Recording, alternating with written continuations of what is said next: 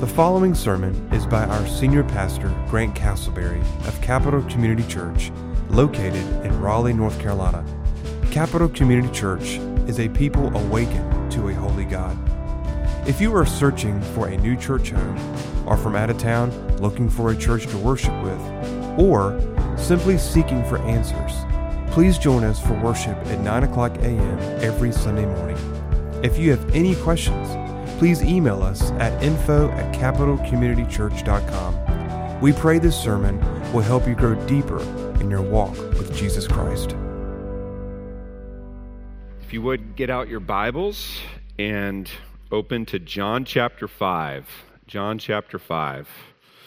We are systematically working through the Gospel of John if you are just joining us. And John chapter 5 is this really remarkable chapter.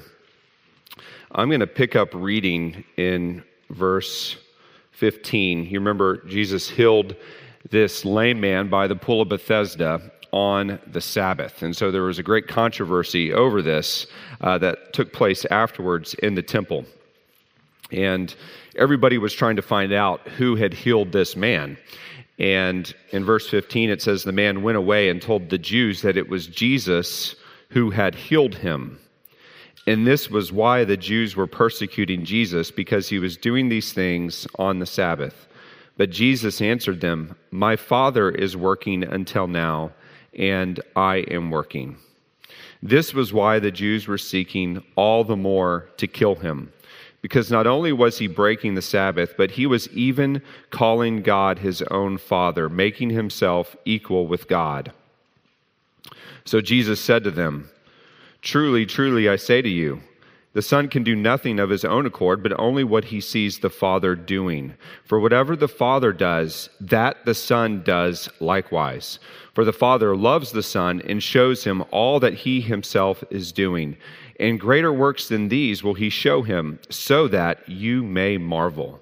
For as the Father raises the dead and gives them life, so also the Son gives life to whom he will.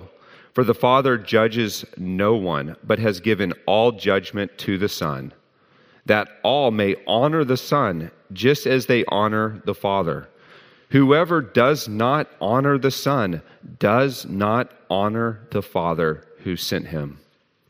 Truly, truly, I say to you, whoever hears my word and believes him who sent me has eternal life. He does not come into judgment, but is passed from death to life. This is God's holy and abiding word of God. Let's pray. Heavenly Father, what we know not, teach us. What we have not, give us. And what we are not, make us. For Christ's sake, amen. So Jesus had, remember, picked a fight with the Pharisees, with the Jews, with the religious leaders by healing a man on the Sabbath. And that man told the Jews who Jesus was, and that brought about this confrontation in the temple.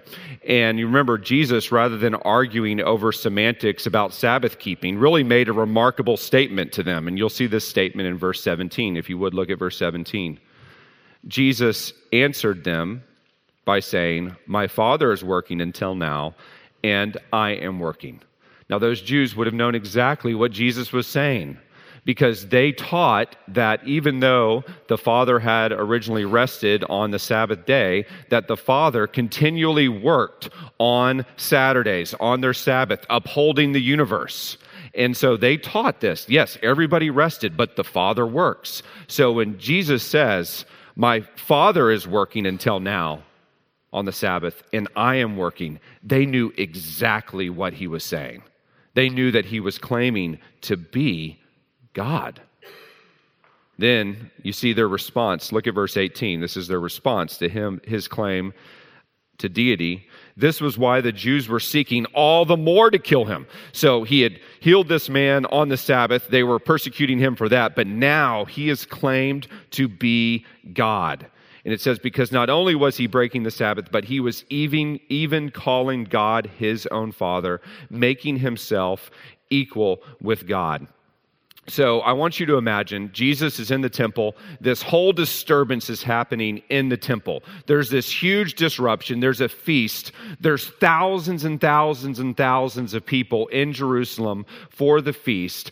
And Jesus is essentially put on trial in the temple.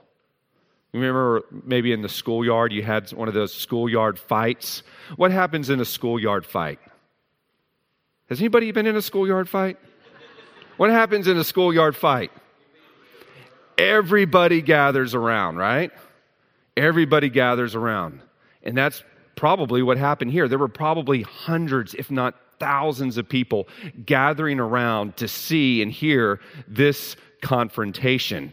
And it's really mar- remarkable what Jesus says because uh, I, I find this fascinating later on, you remember Jesus is arrested and brought to the Sanhedrin.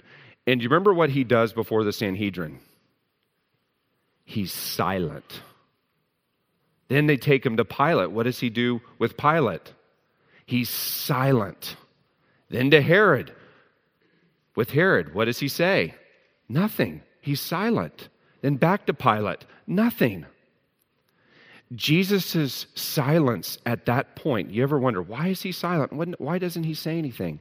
His silence is his judgment on them. Because here in John chapter 5, he already had laid out his defense. They had already heard his defense.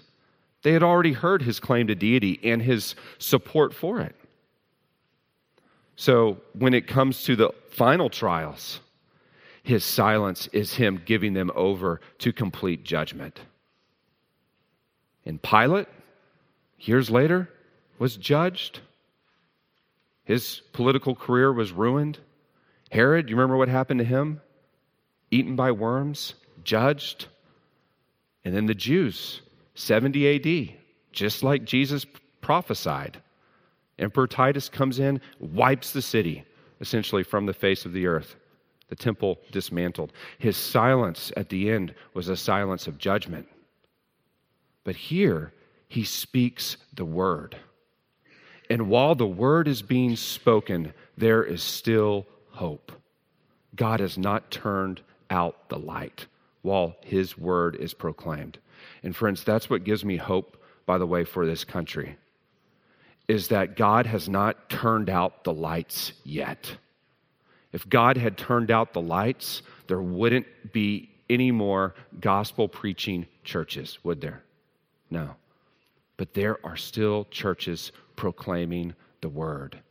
And as long as there are churches proclaiming the word of God, it is not yet time for ultimate judgment.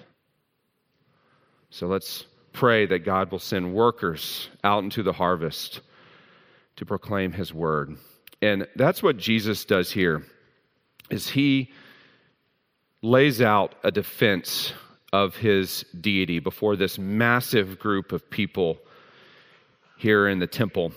Uh, there's no I am statements. There's no vivid illustrations that Jesus uses. He doesn't talk about him being uh, the shepherd to the sheep. He doesn't talk about him being the vine. He doesn't talk about him being the door.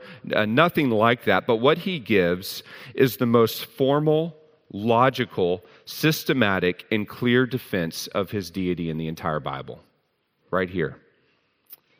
J.C. Ryle said this. Uh, the Bishop of Liverpool, he said, To me, it seems one of the deepest things of the Bible.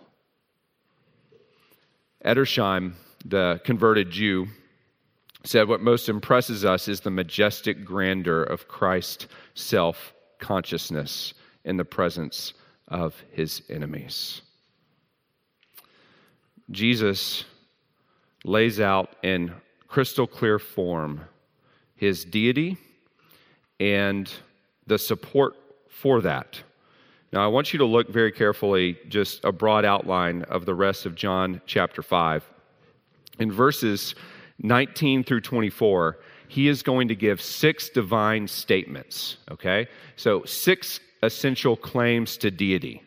Uh, he's going to talk about his divine will in verse 19, his divine communion with the Father in verse 20, The divine works, the miracles that he does, also in verse 20. His divine life that he imparts, that's verse 21. The divine judgment on the last day, that's verse 22 and the divine honor that he shares with the Father. That's verse 23. Now, look at verse 25 to 29. 25 to 29 is a parenthesis in Jesus' argument. It's an aside, it's an elaboration. Uh, he realized people might have questions about this teaching on the judgment. So Jesus unpacks that. So we'll be looking at that uh, in January. Then Jesus picks up his argument again in verse 30. And what Jesus does is he calls multiple witnesses to his defense. Remember, in ancient Israel, you could not um, condemn a person based on the testimony of one witness. You had to have two or three witnesses. Jesus calls four witnesses to his defense. And if you see the witnesses, they are John the Baptist in verses 33 to 35. They are his miracles, his works. That's verse 36, the witness of God the Father, that's verses 37 and 38, and then the witness of sacred scripture, that's the witness of the Old Testament scriptures in verses 39 and 40. In verses 41 to 47, when he closes this dialogue, Jesus is going to flip the script on the Jews, and he is going to put them on trial.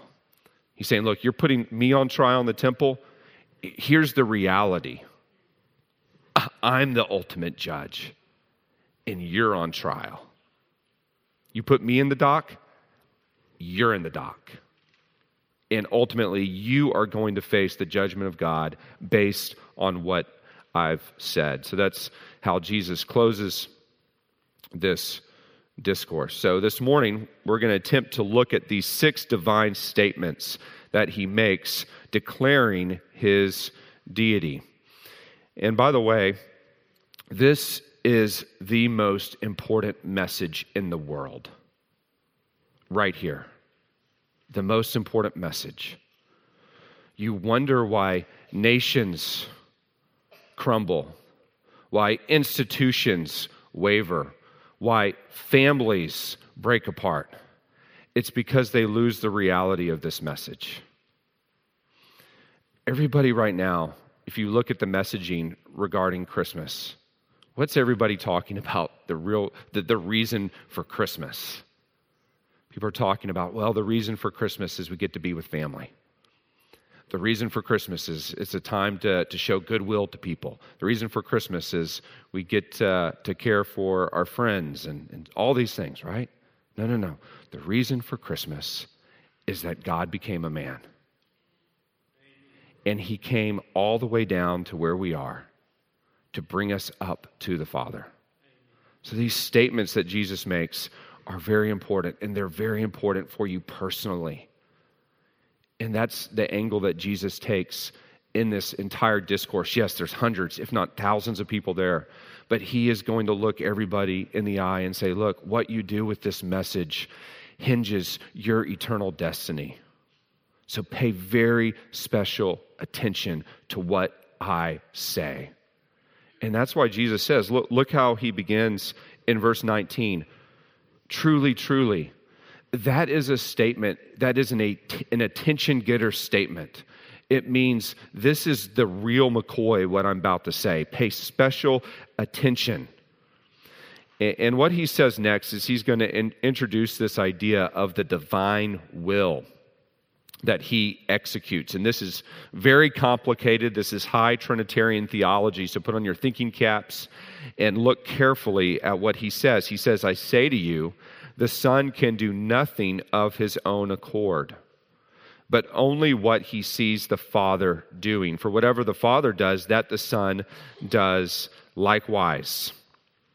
Jesus says that he, as the Son, does nothing of his own accord but only whatever he sees the Father doing.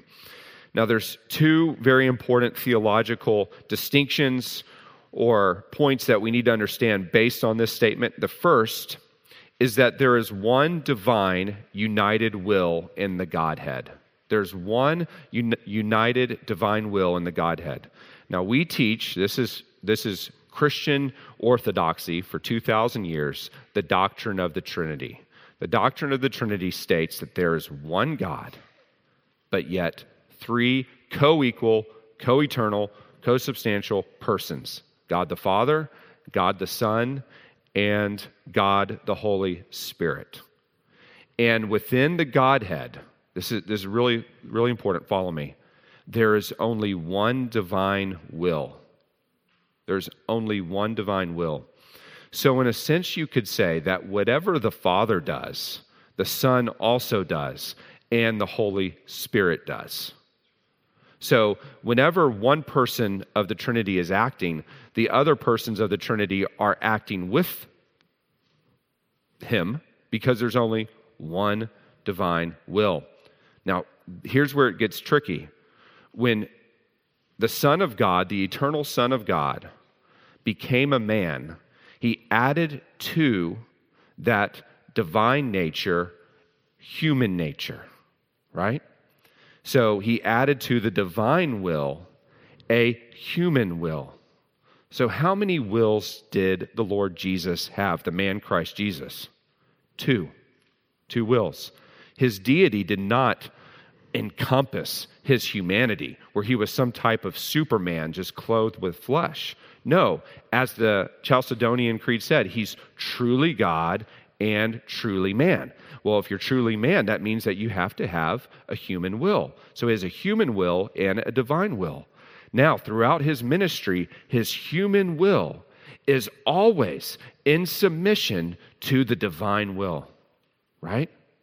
He is sent by the Father and he submits himself as the Son of God, he submits his will to this divine will of the Father. So here's the important thing that you need to note because some people have taught that Jesus is uh, lower than God or less than God because of statements like this that he is doing uh, nothing of his own accord, but only what he sees the Father doing. Arius and many other heretics made that mistake.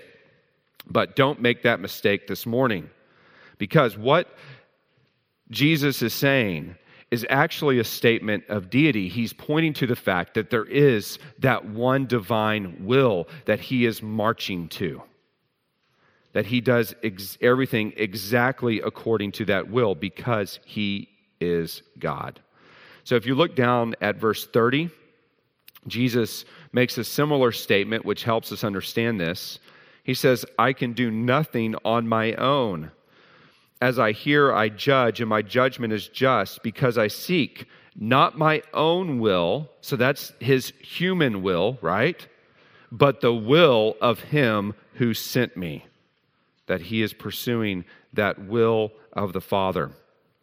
In John 8 28, it says, Jesus said that when you have lifted up the Son of Man, then you will know that I am he, and that I am nothing on my own authority but speak just as the Father taught me.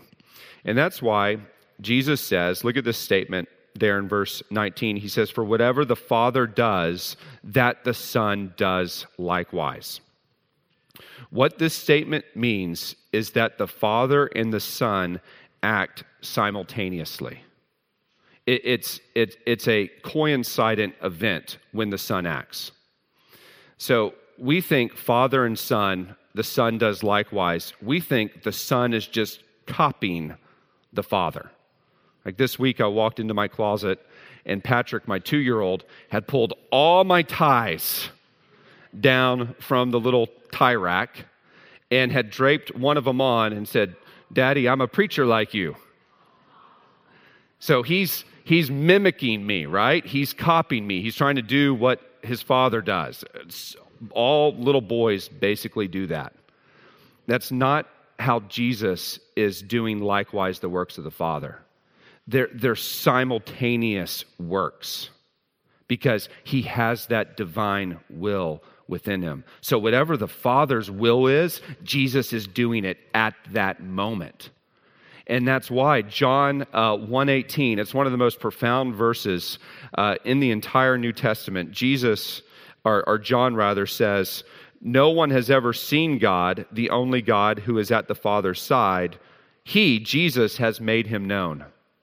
Jesus has disclosed God. How? By carrying out this divine will.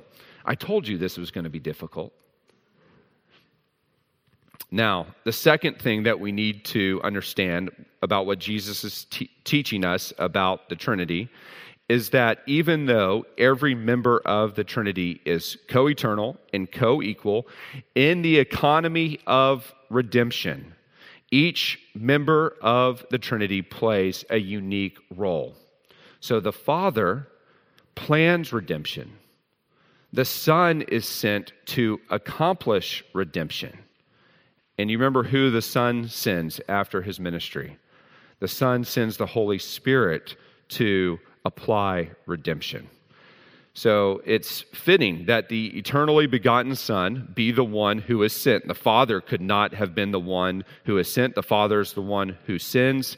And it is fitting that the Holy Spirit is sent by both the Father and the Son.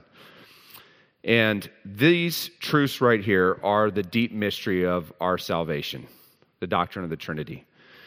The, the moment that you depart from the doctrine of the Trinity, you lose redemption and you lose the evangelical gospel. Just go up to Boston and look at all the Unitarian buildings now that used to be congregational churches. The moment that you say Jesus is something less than God, you lose that power of salvation. Because if Jesus is not God, then he does not have the power to bring us all the way up to heaven. You see that? If Jesus is merely a man, he's just like you and me. And we can't bridge that gap to eternity. But so Jesus had to be God to bridge that gap and bring us all the way to where God is. And that's why right now he's at the right hand of the Father, proof that he did that. But if he didn't become a man, then he hasn't come all the way to us to bring us up to where he is. So that doesn't help us either.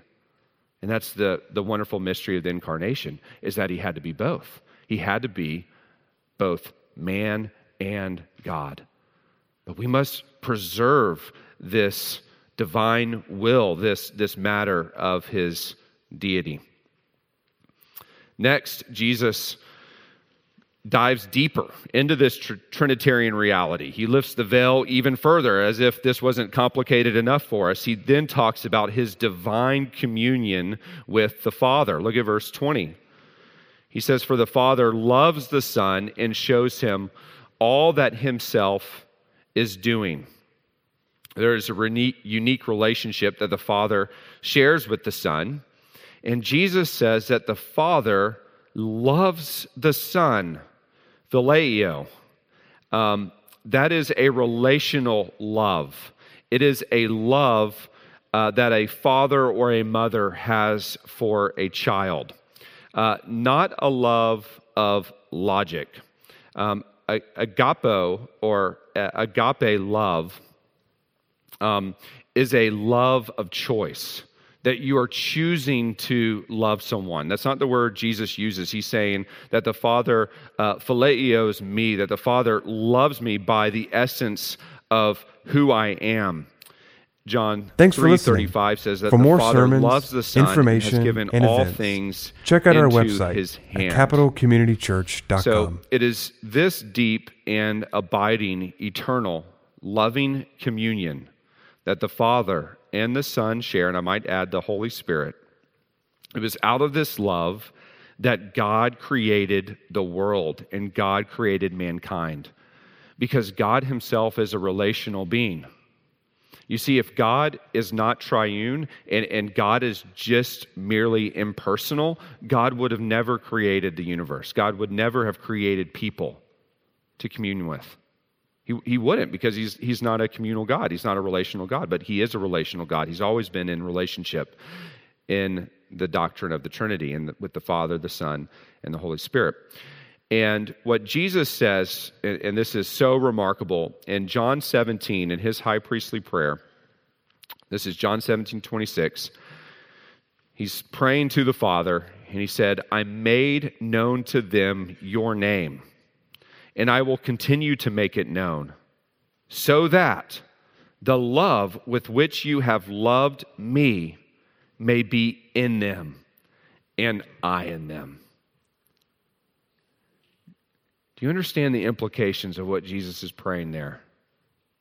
He's saying, This eternal love that I have shared with you, the Father, I am going to bring them in to that love. And I am going to be in them, and you are going to be in them, and they are going to share in this communion that we have. And friends, that is, that is the high point, the high watermark of real, genuine Christianity. Christianity at its heart is communion and intimacy with God. And the mark of the mature believer is that you begin to press into that communion and that intimacy and that you experientially understand that communion as the Holy Spirit bears witness in your heart that you are a child of God and that the Father loves you. That is the communion of the believer, and that is the communion that Jesus has introduced you to through his work, and that the Holy Spirit is now applying. And as a believer, one of, one of the, these marks of maturity is that you don't need endless entertainment. You don't need to turn on the television or a sitcom. That you can get down on your knees and spend time with God and you enjoy it. It's not a chore, it's a delight. Because you have tasted of the goodness of the Lord. And you've encountered that intimacy. And once you taste that, once you once you experience that, there's no going back. And so I want to ask you this morning, does that describe your life? Or are you just skipping in the shallows? Have you entered into this communion with God? You see, Christianity isn't just fire insurance for hell, it's to know God, to know Christ and Him crucified, and to have fellowship with Him.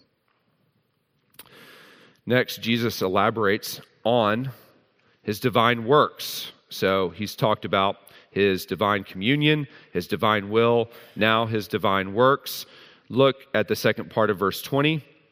He says, the Father is working through Christ uh, to do these miracles. So he says, In greater works than these will he show him, so that you may marvel. By works, if you circle that word works, Jesus is certainly talking about his miracles. So Jesus is very simply saying, uh, you think it's great that I healed the layman by the pool? You are going to see greater miracles than this that the Father is going to show me to do. And this will be done so that you may marvel, that you may be amazed. You are going to see remarkable things. And you remember the rest of John, we see Jesus multiply the loaves and walk on water in John chapter 6. We see him heal the man born blind in John 8, and then in John 10, he raises Lazarus from the dead. Most importantly, he himself will also rise from the dead. So you might ask, or if you're in a conversation with someone and you're talking about the miracles that Jesus did, you might be asked, well, what significance does that have for us as people alive in the 21st century? After all, were you there to see the miracle? Were you there to see Jesus walk on water? Were you there to see him heal the lame man by the pool of Bethesda? Oh, no, you weren't. So why does it matter? Why does it matter? I mean, wasn't that a long time ago? I mean, what, what's the point? And people hear these stories, and the reality is, is most just dismiss them as myth or explain it away that Jesus was able to do something that appeared to be a, a, sign or a miracle, that Jesus lapsed into unconsciousness and just was able to move the stone away some, at some point with his disciples and then walked out of the tomb. You know, people explain these miracles or, or unexplain them, I should say, in, in different ways. But ultimately, here, here's the reality even when Jesus was performing this, these miracles, most of the people who saw them didn't believe. Most of the people who saw the miracle, think about this, there's hundreds, thousands of people. They witness this man, lame, 38 years. They see him walking. They don't believe. So, yeah, the, the miracles are important, but the important thing about the miracles is that you see the sign in the miracle. And for that, you need to have spiritual eyes in your heart. John says at the very end of John, he says, These things are written, the signs, these signs are written that you may believe that Jesus is the Christ, the Son of God, and in believing you might have life in his name. The signs are always meant to point you to the reality that is Christ himself. The signs are important but ultimately, people saw the signs and didn't believe. But the signs do point to the reality that he is God. How so, you might ask? Don't demons also can't aren't there supernatural powers? Can't demons also perform miracles? People said that to Jesus. They said, You have a demon. You're performing miracles by, by the works of Beelzebub, by Satan, right? Now, here's the kicker Jesus says there's some miracles in particular that no one else can do but God, and that is to impart divine life. So he says, Look, not only do I do these, these signs, which some are going to attribute to Satan or which some are going to disbelieve, but I also impart divine life. And that's those are some of the signs that he did. Look at verse 21. Jesus says, For the Father raises the dead and gives them life, so also the Son gives life to whom he will. This is very important because only God has the power to give life. No one else has the power to impart life. 2 Kings 5 7 says that God has the power to give life. No one else does. Satan doesn't have the power to impart life. And this is one of those realities. And I'm sure you've been at funerals before where you stood in front of the casket and you just said, God, I, I wish that you would just raise this person up, that you would impart life to this person. I remember when I did the funeral for my niece, uh, Jane Brogy, who died in her sleep right before she was two years old. And just standing before that little casket and just saying, God, I pray that you will give this little girl life, but He's the only one who can do that.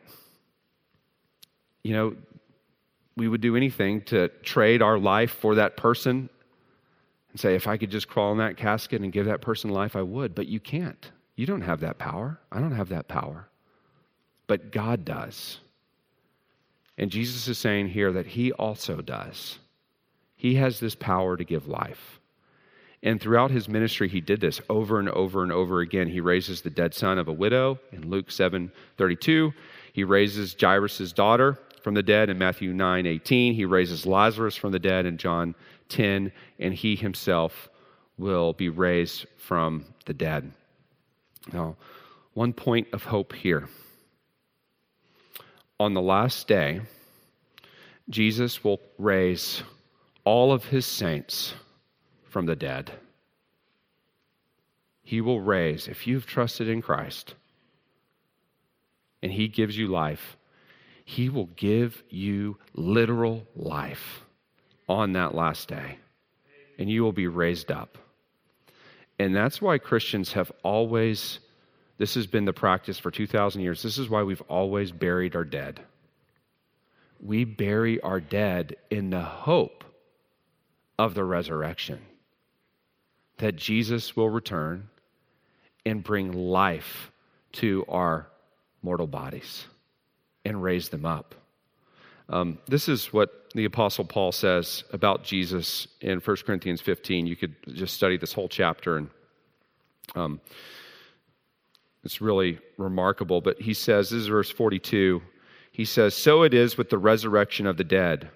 What is sown is perishable, but what is raised is imperishable. It is sown in dishonor, it is raised in glory. It is sown in weakness, it is raised in power. It is sown a natural body, it is raised a spiritual body. If there is a natural body, there is also a spiritual body. Now, verse 45, Paul says, Thus it is written, the first man, Adam, became a living being. The last Adam, that's Christ, became a life giving spirit. So Adam brings death after God gave him life. Christ brings life, literal life, to all who trust in him and believe in him. And his resurrection is proof of that. That's why Paul calls the resurrection of Christ the first fruits. You know, the first fruits is a farmer goes and picks the first apple that comes from the tree, and it's, it's the first fruit of the whole harvest. Jesus' resurrection is the first fruit of the entire harvest of the church, which will occur on that last day. So Jesus has this power to give divine life. And next, he says also, I have the authority to execute divine judgment. Look at verse 22. He says, The Father judges no one, but has given all judgment to the Son. Throughout the Old Testament, again and again and again, God is referred to as judge. And I'll just give you a sample of cross references. Genesis 18:25, Abraham calls God the judge of all the earth. The psalmist says in Psalm 9, 7, but the Lord sits enthroned forever. He has established his throne for justice, and he judges the world with righteousness. He judges the peoples with uprightness. Psalm 50, verse 6 the heavens declare his righteousness, for God himself is judge. And then Psalm 96, 13 for he comes to judge the earth. He will judge the world in righteousness and the peoples in his faithfulness. So, God is declared throughout the Old Testament scriptures. Everybody knew that God would judge the world in the end. Yet Jesus says here that the Father on the last day is actually going to judge no one. It's going to be God the Son who is the judge. It's an awesome thought, isn't it? That we will all stand before the Lord Jesus Christ and he will execute judgment. When I went to Corinth, right in the middle of the city, they have a massive, what they call a bema seat and the bema seat is is wider or may, probably a little wider than this entire platform and it's it's about this tall. It's about probably eight feet tall. And the the magistrate the judge uh, would stand up on the bema seat and then you if you were being judged would come stand on the ground in front of the bema seat. And then the judge would give the verdict on you and you would be standing looking up to the judge, awaiting the pronouncement, awaiting the verdict. What Jesus is saying here is that he is going to be the one on that last day. A man, the God man, Christ, is going to be judging everyone in righteousness, every single person. This statement made a massive impression on the apostles who were standing there on James and John, Peter, Andrew. Um, Peter, whenever he would go preach, he would always talk first about the final judgment of Christ. Everywhere he went, in Cornelius's house, when he was preaching to Cornelius, he said this He said, And he, Jesus, commanded us to preach to the people and to testify that he is the one appointed by God to be the judge of the living and the dead. He is going to be judge. No wrong will be excused on that day. Every evil will be lighted upon, and every wrong will be condemned. So if you've been wronged, don't, don't take vengeance for yourself. What does God say? Vengeance is mine. Jesus will execute that vengeance, that judgment on that last day. And the question is, is do you live your life in light of that judgment? Do you live your life prepared to face the Lord Jesus Christ and stand before him the great white throne? And are you prepared to hear his pronouncement on your life? Or are you living frivolously, aimlessly, whimsically, worldly? Now, here's getting to the good news. Jesus says, Yes, I'm going to judge. But here's the thing. Here's the thing. I came to make a provision for you in that judgment. And here he declares, if you look in verse 23, he talks about his divine honor. And he basically says, Look, if you honor me on that last day, the Father will honor you. I will honor you. So let's look at this very quickly. He says, Verse 23, he says, I will sit in judgment that all may honor the Son just as they honor the Father. Whoever does not honor the Son does not honor the Father who sent him. That word honor, timao, means to feel the heaviness or the weightiness of who Christ is and respond accordingly. And Jesus is essentially here flipping the script on his hearers. He's saying to them, Look, you're charging me with blaspheming God. You're charging me with dishonoring God by healing this man on the Sabbath. Here's the thing you're claiming that you honor God. If you don't honor me, if you don't worship me, then you aren't honoring God.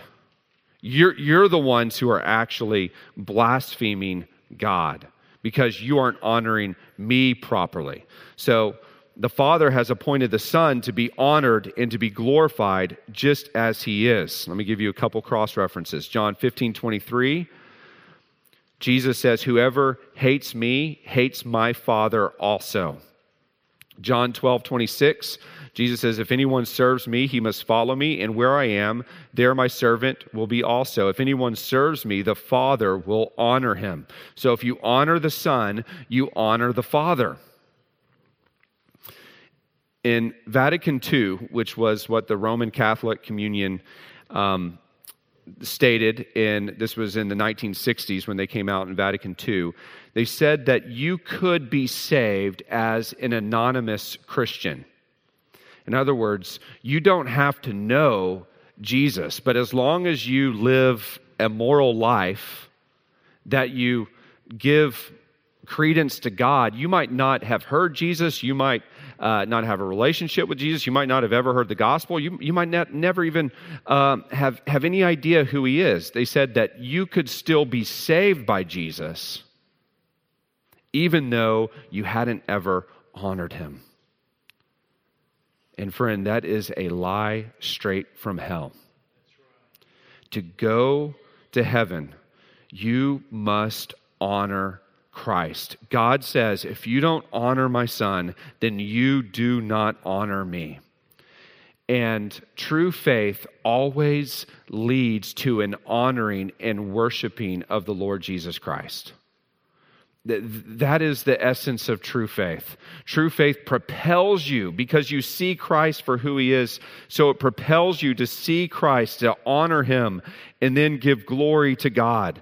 The real believer has a weightiness. This is the timao. This is this weightiness, this heaviness on her life, on his life of Christ and his redemption for her and for him. And they desire then to honor Christ There's so many people in the American church that signed a card or came forward or now texted the, the pastor on their phone, said, Yeah, I believe this. But you, then you know what? They walk off and they have nothing to do with Jesus. Jesus says, Look, if you don't honor me, you don't honor the Father. Forget about it. James says faith without works is dead. If you, if you claim to have a type of faith that doesn't honor Christ, it's no faith at all. Even the demons have that type of faith. True evangelical faith always leads to an honoring of Christ, which then honors the Father. So now we come to this invitation. Look at verse 24. This glorious invitation. Jesus says, Yes, these are the stark realities. But let me tell you the good news. Let me tell you the truth that I came to deliver this message. Again, truly, truly, pay attention. Pay attention, all of you. I say to you that whoever hears my word and believes him who sent me has, present tense, eternal life. Wow. Notice again this emphasis on Jesus' words. It's not seeing the miracle that saves, it's hearing the words and believing his words that saves. And Jesus is talking about hearing the word. Of course, they're all listening, but he's talking about hearing in the heart. He's talking about hearing his message in the heart, hearing with your soul, and believing that he is indeed God the Son sent by the Father to carry out this mission. And Jesus says, the moment that you hear in your heart and believe that you have present tense eternal life. John 3 36, whoever believes in the Son has eternal life. Whoever does not obey the Son shall not see life, but the wrath of God remains on him. And then notice what Jesus says. If you believe this, he says, He does not come into judgment, but has passed from death to life. This is so profound. Listen very carefully right here. What Jesus is saying is, is that you can know right now what your verdict is on the last day. Okay? This is so amazing. Um, you can know that you have a verdict of what the reformers called justification or righteousness when you stand before Christ at that Bema seat on that last day. You can know that right now.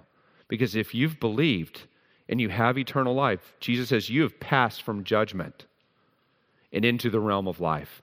And so when Jesus, all that's left at the judgment, all that will be there is the pronouncement. You're not going into the judgment. When you stand before Christ, you won't be shaking, wondering, what is he going to say?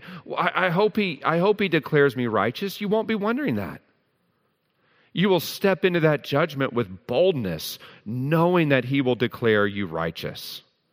Because you have passed from this realm. It's talking about this sphere from death to life. And you pass from that in the here and now. And that's why Paul says in Romans 8, he says, There is therefore now no condemnation for those who are in Christ Jesus. Now. So, do you know this reality now? Have you trusted in the Lord Jesus Christ that He is who He said He is, that the signs He did pointed to the fact that He is God? And as the God man, that He paid the penalty for your sins on the cross. And because He is God, and because He had never sinned, the resurrection could not contain Him, so He can give life to all whom He will. Do you believe that? Do you believe that with all your heart? Have you trusted in the Lord Jesus Christ? Well, if you have, then you know that you have passed out of judgment and into this sphere of life. And there's no better message in the world. You can know this walking out of this church building. You can skip to lunch. Or if you're a woman, you can skip over to the brunch. Because your destiny is certain. Wow. What a glorious thing to be a Christian. Heavenly Father, we are so thankful for sending your Son, the Lord Jesus Christ, who lived for us, who came and delivered this message with such certainty, with such authority that he is the Son of God who came to live for us and die for us. And Lord, we, we confess this with all of our hearts, and we trust you as our Lord and Savior. In Christ's name we pray. Amen. Thanks for listening. For more sermons, information, and events, check out our website at capitalcommunitychurch.com.